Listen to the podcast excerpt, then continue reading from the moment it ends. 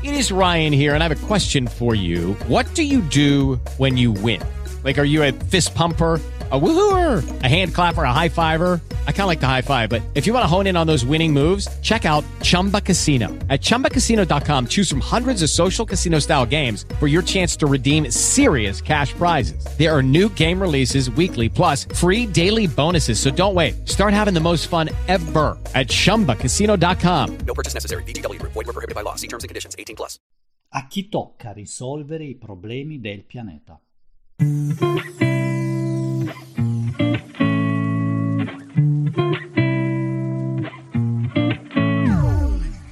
Ciao naviganti, bentornati. Oggi parliamo di crisi globale, riscaldamento globale e a chi tocca risolvere questi problemi, cioè qual è la responsabilità e di chi è la responsabilità di prendersi in carico tutti i problemi globali che stiamo vivendo quotidianamente sul tema del riscaldamento globale, le crisi sociali associate e così via. È un tema legato alla responsabilità sociale, alla, responsabilità, alla responsabilità personale, è un tema per me molto caldo perché credo che ognuno di noi debba prendersi in carico le sue responsabilità, ma c'è un ma molto importante ed è il ma di cui vorrei parlare oggi. Eh, iniziamo parlando di una situazione che eh, si è verificata negli anni 70 negli Stati Uniti. Eh, sì, la prendo un po' alla larga. Ehm, negli anni 70 esplode, fine anni 60 in realtà, esplode un po' la moda dell'usa e getta.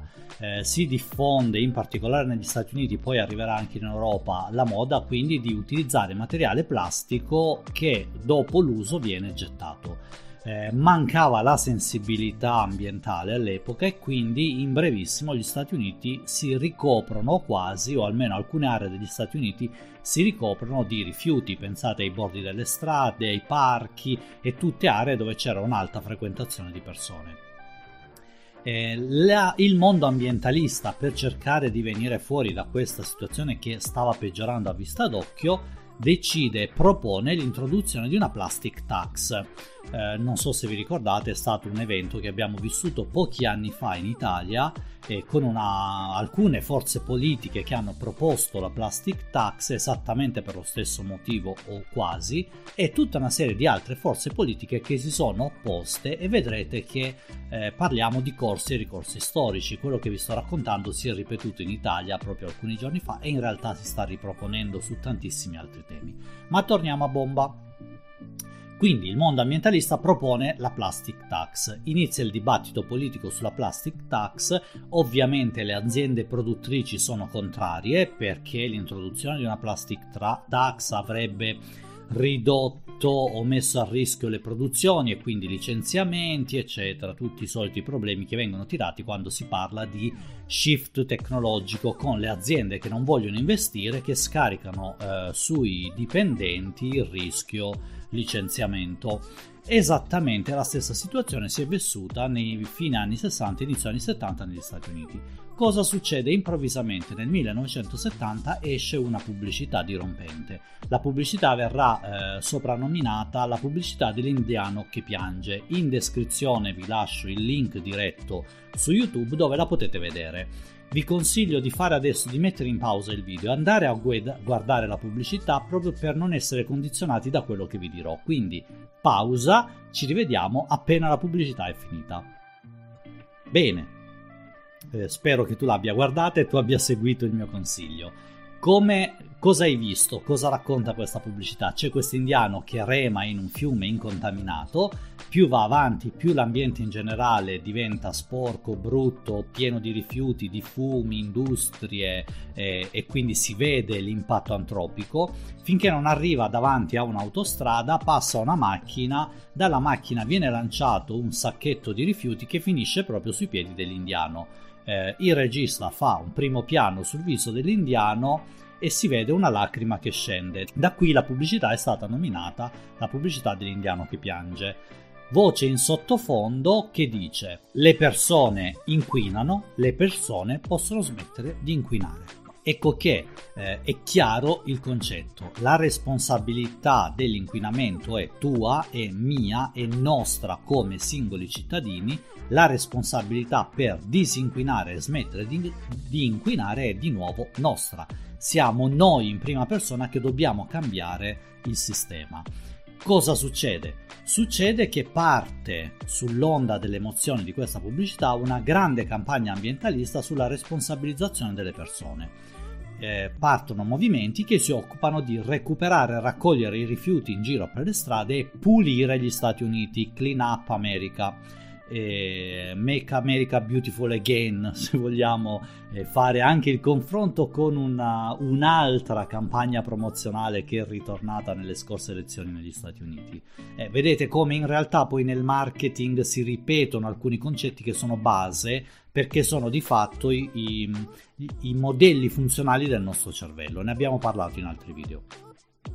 Cosa succede quindi? Eh, un grande risultato gli Stati Uniti vengono di fatto puliti e si cambiano le abitudini, le persone non buttano più i sacchetti per strada ma se li portano dietro e li buttano negli appositi cestini. Benissimo, un grande successo direte voi.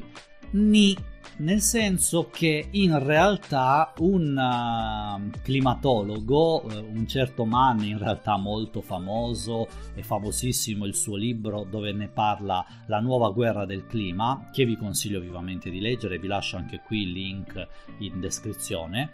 Eh, Mann va alla fonte, cioè comincia a studiare questa pubblicità finché non scopre chi è che l'ha commissionata e chi è che l'ha pagata e chi è stato le aziende produttrici di materiale plastico.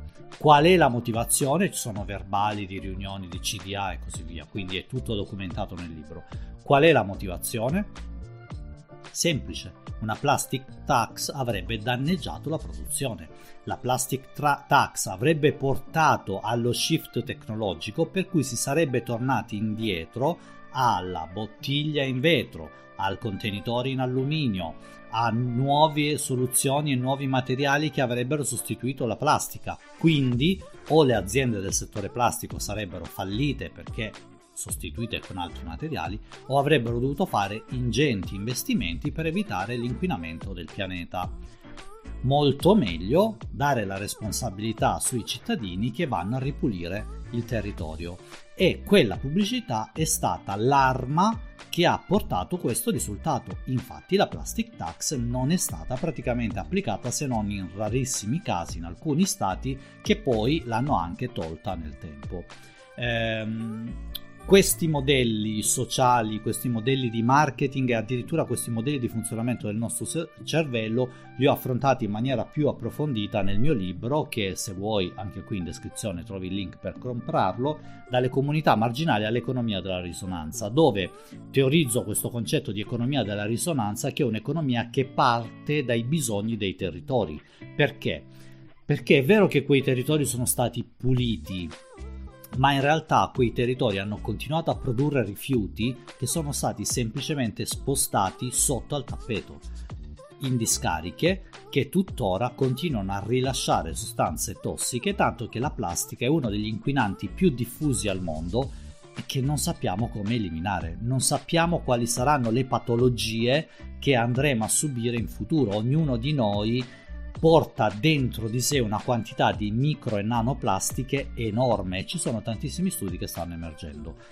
Quindi quella pubblicità apparentemente fatta per il bene del pianeta e delle persone, dei territori, aveva un unico fine, continuare a produrre economia per pochi posti chissà dove, per gli imprenditori e per le aziende di di quel settore. Stesso argomento che oggi stiamo vivan- vivendo ad esempio con il tema dello shift tecnologico dall'auto, ele- dall'auto a combustione interna all'auto elettrica, dello shift tecnologico dall'utilizzo del gas all'utilizzo delle, sostan- delle mh, fonti rinnovabili e potrei continuare per ore. Ci vengono proposte soluzioni e tecnologie che non sono la vera soluzione, ma ci per- ci permettono, permettono a chi ad esempio ha i tubi di continuare a utilizzare i tubi perché invece del metano russo utilizziamo il metano, eh, siber- eh, il metano nigeriano piuttosto il metano del Congo che non sono certo paesi democratici e stabili. Invece del metano utilizziamo l'idrogeno che dal punto di vista energetico è molto molto meno efficiente e quindi ci verrà detto di produrlo di nuovo utilizzando il metano invece che le fonti rinnovabili che non sono efficienti e così via.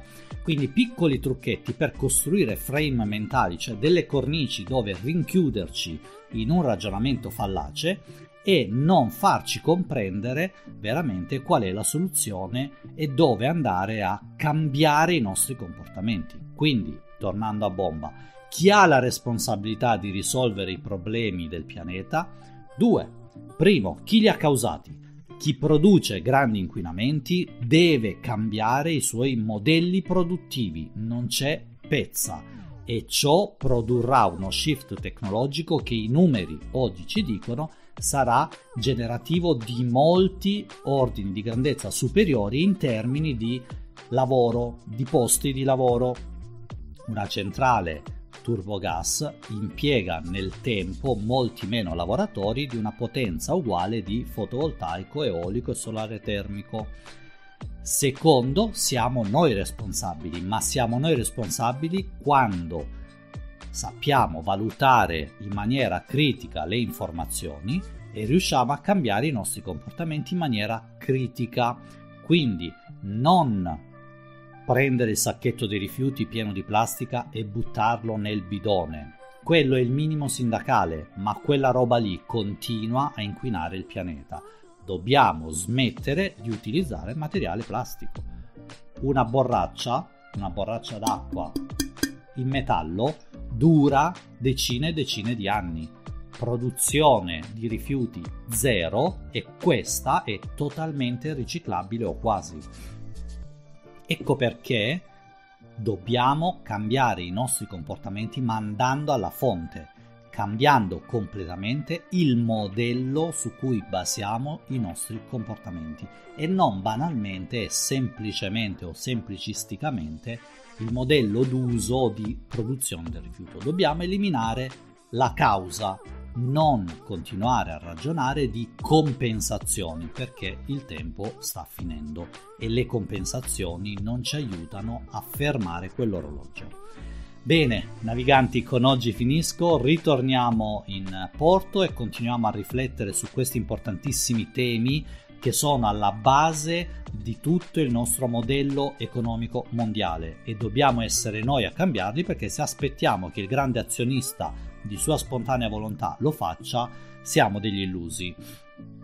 Vi ricordo, se volete approfondire il tema, comprate il mio libro, iscrivetevi a questo canale, eh, iscrivetevi ai nuovi canali. Da oggi è attivo anche un canale podcast, anzi tanti canali podcast dai quali potete ascoltare gli stessi contenuti ma fruibili in maniera diversa su altre piattaforme, se preferite le piattaforme podcast, proprio perché credo che questi temi debbano essere sempre più diffusi fammi conoscere, diffondi i miei video se ti sono piaciuti, un like è sempre gradito e mi aiuta a crescere e se vuoi sostenermi i modi ci sono, li trovi sul mio sito, li trovi eh, in descrizione e la tua fantasia è, sicur- è sicuramente superiore alla mia. Ciao e al prossimo appuntamento.